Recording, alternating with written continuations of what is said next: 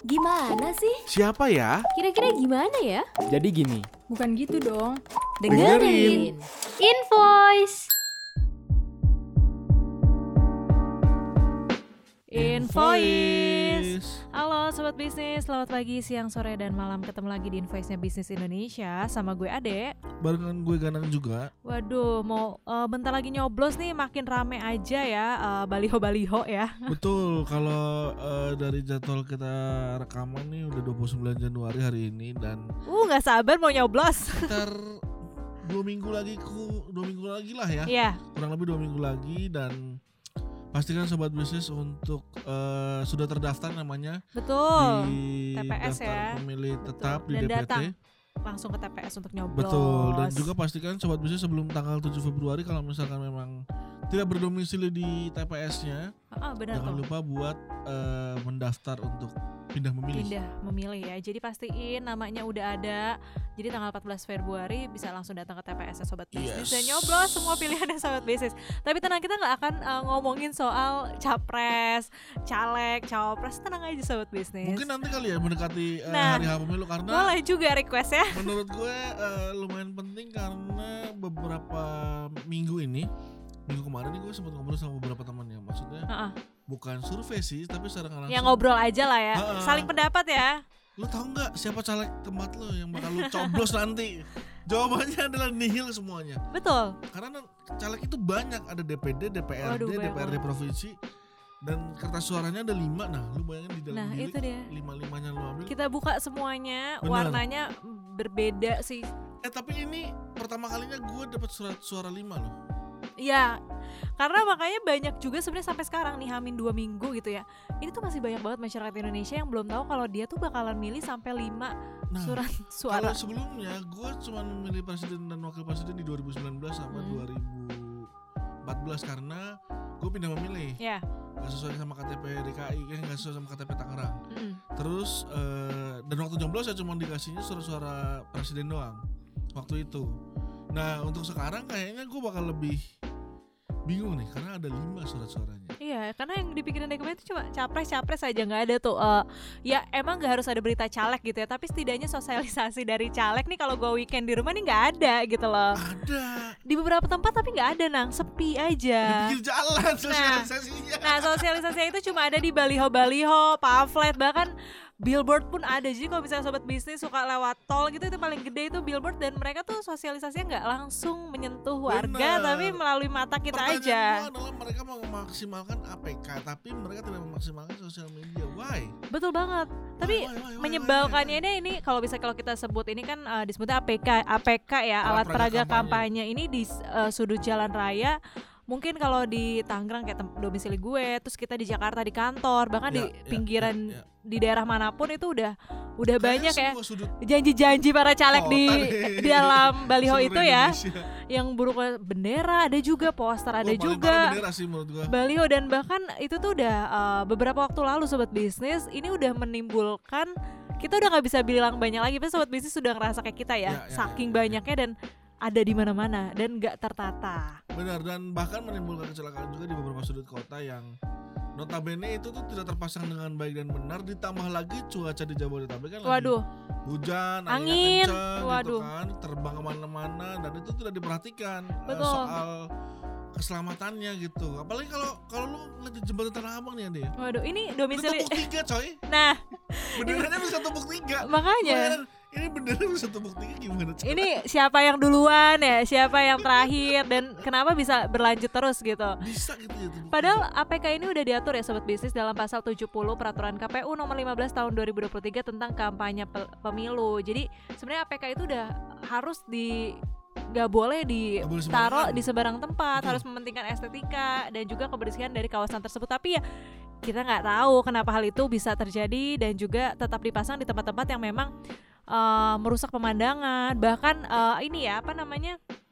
eh apa sih kayak banyak yang kecelakaan jadi nggak nggak aman gitu loh konyolnya lagi ini buat eh, sobat bisnis yang mungkin eh, nggak ya atau notice beberapa baliho yang ukurannya besar waduh itu itu tidak disobek-sobek jadi kalau kena angin waduh ya ambruk lah seada-adanya ambruk itu Bahkan gimana? ada yang cuma ditaruh pakai bambu kecil dan Nah. itunya gede dan cuma disenderin aja di pohon. nah Dan itu itu kan bukan logikanya nggak dipakai masa kayak gimana sih makanya jadi kayak eh, kasus kecelakaan di jalan raya akibat APK pemilu ini benar-benar ugal-ugalan gitu loh Nang dan Benar, benar, terus benar. bermunculan sobat bisnis dan menimbulkan korban jiwa juga ya. Gua rasa ini juga harus ada perhatian khusus yang nggak cuma dari eh, pemilu yang artinya eh dari KPU yang artinya regulasinya juga nggak harus diatur sama KPU aja gitu. Yes. Harusnya pemerintah provinsi atau bahkan dari pemprov. Satpol PP pun juga yang Nah, biasanya membersihkan para pedagang eh, kaki lima itu kan juga mengganggu biasanya tapi giat ya. iya betul. Tapi kemarin kok akhirnya ini gue juga jarang melihat satpol pp buat bersihin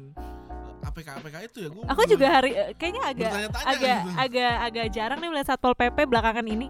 Nah makanya mungkin eh, regulasinya lebih diperketat lagi terutama untuk pemerintah provinsi dan pemerintah daerah supaya ke depannya lima tahun ke depan nih Ya. ya nggak ada lagi kali APK APK yang kayak begitu. Waduh, dan juga nih eh, kalau misalkan tadi kita lihat kan, jadi keamanannya tuh nggak ada ya karena ditaruh di Hmm. sembarang tempat. Kayak ada kasusnya eh, di Kebumen pada 17 Januari ini menimpa seorang pengendara motor. Ya Dan ini juga mengendarai motor seperti biasa dan dia itu tertimpa baliho eh, seorang caleg dan ukurannya itu adalah dua kali 1,5 buset buset. meter dan beliau pun juga harus menjalani perawatan intensif ya akibat cedera di bagian kepala dan tangan tersebut. Dan juga di Jakarta nih ya, belum lama ini ini juga dekat dari kantor kita juga ya. Jadi Iya. videonya viral. Jadi pasangan lansia yang mengalami kecelakaan bendera partai politik yang terjatuh di jembatan layang Kuningan Jaksel. Benar. Dan video ini lumayan viral ya sobat bisnis ya ada di eh, Instagram, TikTok bahkan menyedihkannya adalah salah satu korban mengalami patah tulang kering bagian kiri dan juga ini em, apa ya lansia gitu loh dan cuaca pun lagi nggak oke waktu itu ya lagi hujan eh, jadinya sampai kena di flyover kuningan dan itu membuat kita eh, apa ya agak miris juga ya. Sebelumnya juga ada kasus di Jakarta Barat nih ada eh, apa tuh namanya di CCTV. ya ya ya CCTV sempat tersebar eh, ada tiga motor Mm-mm. lewat terus eh, dua motor belakangnya ketimpa baliho besar gitu. Ya ya di sekitar Jakarta Barat dan ini lumayan eh, ini sih lumayan apa lumayan bahaya. Bahkan ada yang sempat meninggal nih gue baca. Waduh. Di beberapa media ada yang eh, ada yang sempat meninggal karena jatuh oh di durian sawit juga ada pemotor jatuh dan tabrak mobil waduh di durian sawit terus juga ada tewaskan siswi SMK di Bu- Kebumen Mm-mm. terus ada juga tersangkut baliho caleg oh ini di Kembangan yang kamu yang iya, CCTV iya. yang gue ceritain Waduh, mengerikan ya sobat bisnis. Jadi kita nggak ngebahasin soal calegnya lagi, tapi sebenarnya ngebahas calegnya. Cuma gimana caranya mereka itu berkampanye, tapi eh, yang wajar dan tidak meresahkan bahkan sampai APK-nya ini sudah eh, memakan korban gitu. Dan ini juga jadi perhatian eh, ini ya para pakar kepemiluan dan juga hukum nih dari Universitas Indonesia itu adalah Ibu Titi Anggraini itu menilai kalau misalkan kontestas pemilu yang partai politik ini tim kampanye pasangan calon dan individu caleg ini memang harus diminta pertanggungjawaban sih atas pemasangan APK yang mengakibatkan warga celaka. Selain itu juga menurutnya Bawaslu dan Pemda juga harus andil nih, benar bertanggung jawab sebab semestinya mereka mampu mencegah insiden ini. Jadi nggak cuma Bawaslu, jadi Pemda pun juga harus turut andil di sini karena udah eh, menimbulkan korban, terus juga estetik. Dan kita pun juga ngeliatnya tuh sampah juga ya. Sampah udah- ataupun juga polusi kali ya. Tapi lebih ke mata jadi kita bisa sebut sampah atau polusi visual bener. Dan polusi visual ini kayaknya udah jadi kalau gue sih menilai udah jadi makanan sehari-hari ya setiap eh, apa tuh namanya setiap pemilu.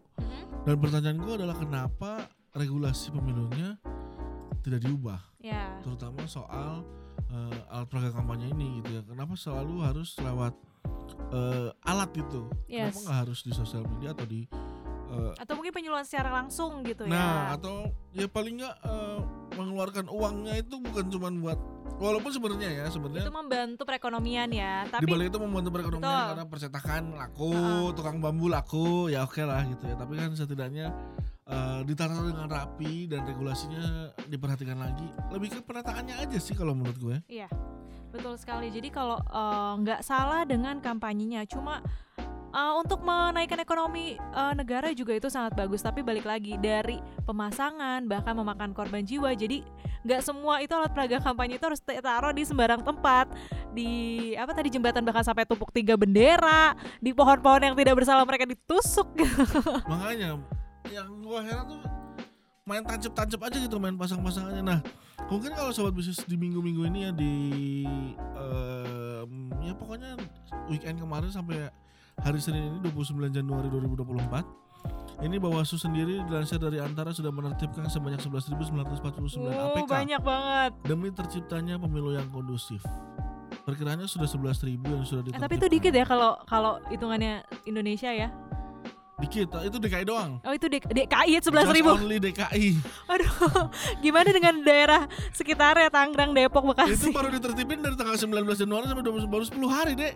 Waduh, padahal kita ngeliat itu udah dari bulan-bulan lalu ya. 11.000. wow, terus eh, aksi menertibkan dan merapikan APK ini sudah dilakukan dari tingkat kecamatan terus juga Satpol PP di wilayah masing-masing. Jadi eh, sudah bergerak ya untuk Iya, DKI Satpol PP sudah mulai membersihkan apalagi sudah mulai menuju ke menurut gue sih udah menuju ke masa tenang harusnya udah bersih semua ya. Harusnya udah bersih dan kita pun juga jadi lebih apa ya, lebih menikmati perjalanan bahkan untuk orang yang berkendara pun jadi nggak hilang Ya, fokus ya, dan ya, juga ya. bisa lebih safety lagi. Jadi sobat bisnis dengan berbagai polemik yang ada nih, eh, pertanyaannya apakah APK menjadi salah satu pertimbangan pemilih untuk memilih?